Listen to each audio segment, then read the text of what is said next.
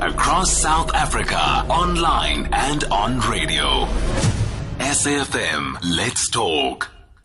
Let's now talk to inspirational footballer, Durban Ladies founder, chairperson is Mary Jane Sokhela. Mary Jane, thank you very much for joining us. Good afternoon to you too, as well as uh, good evening to the rest of the listeners. What's what's Durban like? Joburg suddenly some, somebody opened the fridge in Johannesburg. What's it like down in Durbs? Oh, today we've got a, a really, really cool weather. It's not cold at all, but Oh. it's not that hot, but we're just enjoying it. The sun was up the whole day, so yeah, it's not as bad as the past two days. One day I'm going to get back down there. All right, Mary Jane, let's talk about football for a while. What's it like seeing football, local football on the telly again? Uh, local football is something that that's like a disease, one that cannot stay away from.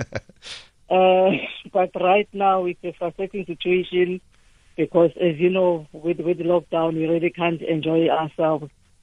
But however, we do keep going in Durban Ladies because uh, we have given players, you know, their individual training sessions that they're doing at home and we're looking forward to reopening in women's football specifically. But however, we are enjoying the little bit of PSL that is back online. Let's go back in time. Tell us about how you got Durban Ladies off the ground. Geez, a very long way because it's 30 years ago away. Uh, but however, I started Durban Ladies um, while it was still Umlazi Fast Eagles. I started the team in 1990 at Umlazi. I just got, a, got the girls together. And before I knew it, it was a club uh, called Umlazi Fast Eagles that stayed for about five years. Then, um, 97, I joined Amazulu as the wing at the invitation of Mike Makaab, who was the manager then, with a vision that Amazulu should have a, a, a ladies' wing. So we stayed with Amazulu from 97 up until 2000, uh, almost, because um, a new management came in in 1999 and the vision changed. So we had to move out and carry on, which gave birth to Durban Ladies as currently it is known.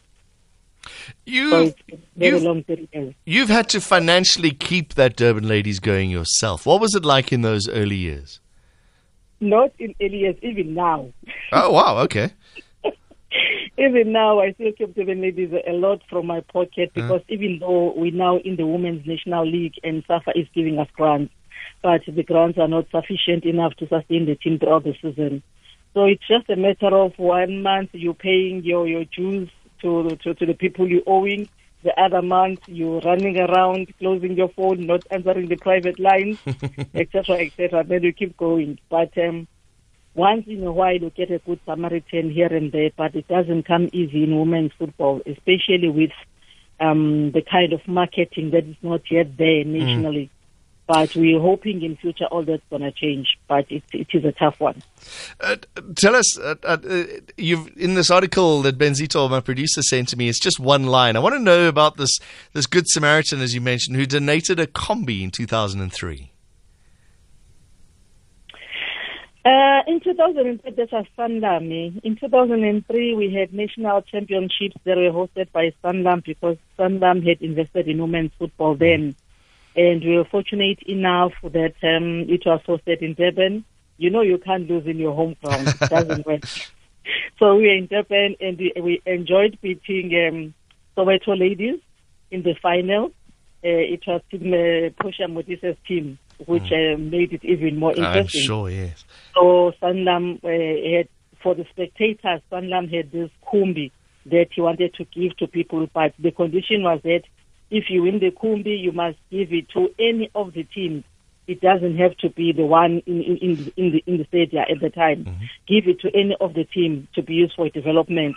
But we were fortunate enough for the spectator to say, "I won the team and I would like to give it to Durban ladies," which was a bonus because it kept it kept us going for a couple of years to come. Uh, I'm just having a, a look here. One, two, uh, two PSL sides from Durban, Amazulu and Lamontville Golden Arrows, but there's also Real Kings, Manning Rangers, Africa Wanderers, Durban Stars. All those men's clubs. How much support does Durban Ladies get from I don't know the management and the and the admin of those PSL clubs? Zero percent. I'm sure that answers. We get 0% support. Not not even assistant coaches, a little bit of money on the side, anything. Zero is in 0%. Have you asked? Oh, well, without uh, tarnishing anybody's image, yes, I have asked. And they still don't come out to help you. Oh, the answer is usually the same. Um, thank you. We've heard you. Thank you for your presentation. It was wonderful. We'll definitely get back to you, and they don't. Sure. And you make a follow up, and you get ignored. So it's part of life. You say one of your hardest battles has been with men. They just they just don't. They, you say they're scared of letting a woman be recognized in South African football. Uh, I think they see some of them. It, it, it, it's a twofold. You've got the type that sees women as a threat. Um, if they are being empowered, they feel like the women are taking over their world. So the best is to keep them at a distance. Then you've got those that feel women's football is just a waste of time, nothing to be looked at, nor uh, investing your money on it. So they always come in twofold. We've been speaking about sponsors over the last couple of weeks. We've spoken to three hope. Uh, you're the third high-profile football um, in, or manager, I guess, in local football. Uh, we've been talking about what comes first: the audience or the money. Uh, it's all very well, you know, having sponsors, or you go looking for sponsors, but they're going to ask you, well, how many people do you get in the stands every day? What comes first? As women's football is, is is an amateur sport for now, um, it's free. You know, it's free when it, com- it, it, it comes to games. But we're doing our utmost best to have a, a fan base. So already in our national games, as we've been playing the league, we've got quite a good support that is coming over, hoping it's going to create um, a chance of attracting more sponsors. Um, also, it does help now that some of the games are televised, and that also gives you guys a, a, another chance of saying to sponsors, "Here we are." Uh, one of the games will be seen on TV with your brand and whatever. So it is creating a chance for us to be able to get the assistance that we hopefully are we are going to get. We have a couple of listening ears, but nothing is, is concrete yet. Uh, are you still? Do you still have a day job as the owner of a football club? yes, I do. So- Football doesn't pay me, so how can I, I, I, I- I live? I Okay. do have a full-time job. So I understand you have a full-time job, which is Now I'm be in trouble. Eh? okay. I, all right. If you don't want to tell me, I know what it is. So uh, maybe I'll maybe I'll mention what it is. But the the point is that you have a full-time job. And you still have to run a football club, and that money that you're investing into the football club, we're going to talk about that in a moment, comes out of your pocket. Is that correct? That's what we were saying earlier. Yes, it does. And there's like very little support. Do you get support from SAFA? SAFA only gives you, now in the National League, that we are in the National League, only gives us grants. But prior to that, uh-uh, SAFA doesn't support any club uh, in terms of funding. They don't. The only money that you get from SAFA is when you're in a competition and you won some league or you've won some competition, then th- th- that, that, that prizes. That is Okay. the only way. Other than that, there is no money that is coming. SAFA only gives money to federations um, uh, at regional and as well as provincial level, but not in clubs. But we have been fortunate enough uh, over the years when we represent the province to have support from DSR, but that is on, that only covers the national championships to say we're going to pay for your transport or we're going to give you accommodation, etc. But that's just it. It's not. It's not financial. They usually pay for the services that you need when you you represent your province. Okay. But it starts and ends during that period only. It's not like the whole year. My guest is Mary Jane Sokhela, built a women's football club. As you heard, Durban ladies doing well. Also instrumental in the formation of Banyana Banyana. I want to find out why and how that happened in a moment. Across South Africa, online and on radio. SAFM, let's talk. You're with SAFM. Just before we continue our chat with Mary Jane Sokhela, let's go live. Sundowns have just opened the scoring in their Nedbank Cup match up against Bidvest Wits. Let's go to our Radio 2000 commentary team for a minute or two. Okay, we'll get back to that in a little moment. Uh, Sundowns leading by one goal to nil against Bidvest Wits. A penalty uh, just a couple of minutes ago. Uh, let's just try to find that goal scorer for you. I know Brian did mention it. Uh, Nascimento, was it, who scored the penalty? Uh, scored the penalty in the 38th minute. Sundowns 1, Bidvest Wits nil. We'll hopefully get some first half commentary there still.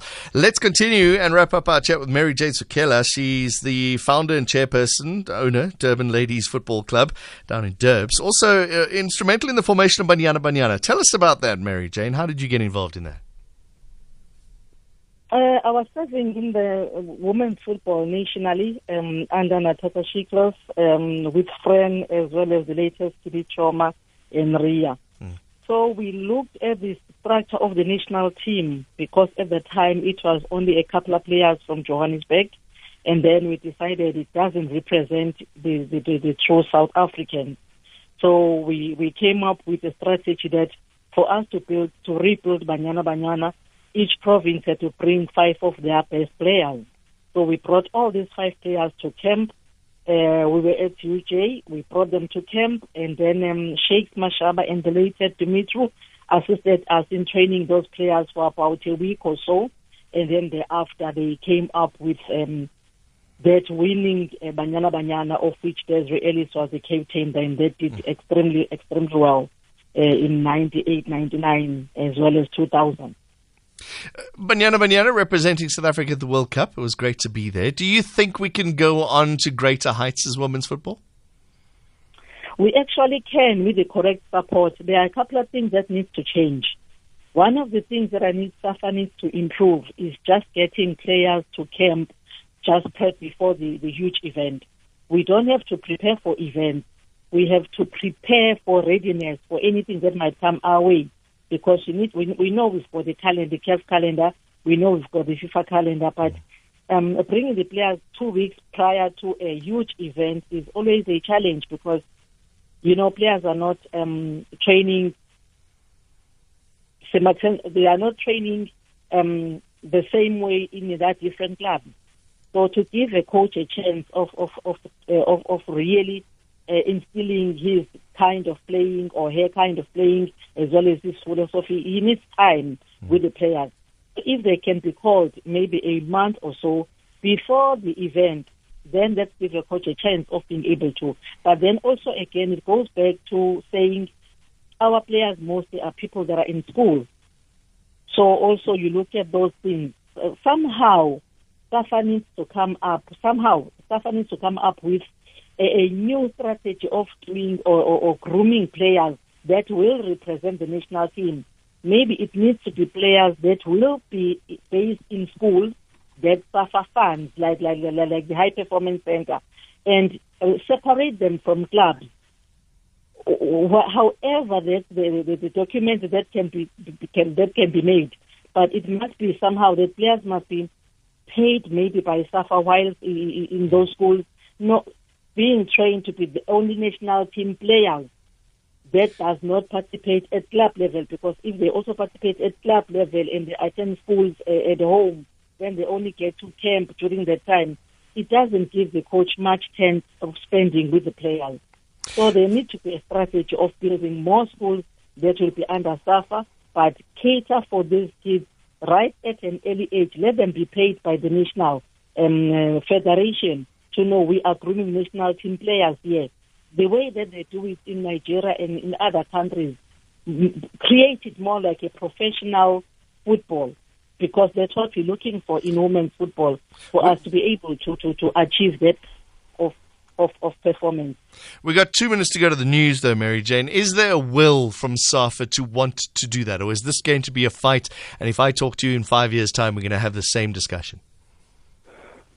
I'm just hoping with their starting the National League, they are really heading towards that. It's been long, long, long overdue, but I, I think it's a good start for them to start the National League. They just need to, to push it uh, into a professional league. Uh, if I had my choice, I was going to say to them, let them negotiate with PSL and maybe offload uh, women's football to PSL and see if we, we're not going to get a chance of getting sponsors and turning it professionally full time mm. because we really need that. We need to sustain ourselves as clubs, but we also need to be able to start paying our coaches. They've been doing it for the love of it for so long, it's unfair. But I just hope that somebody will listen and realize we really need to go that direction. let them negotiate with PSL and see how far that's going to take us for the benefit of goodness of the football. Yeah, we know about the politics between SAFA and PSL. We've seen that come to light over the last few weeks, haven't we? I just, hope football can be the winner on top of all the politics. That's Yeah. why I don't want to get into politics. Mary Jane Sokhela, thank you very much for joining us. An honor to talk to you today. It's a pleasure. Mary Jane Sokhela, uh, founder and chairperson of Durban Ladies, also, as you heard, involved in a formation of a formidable Banyana Banyana team. Hopefully, the football brains will listen to her.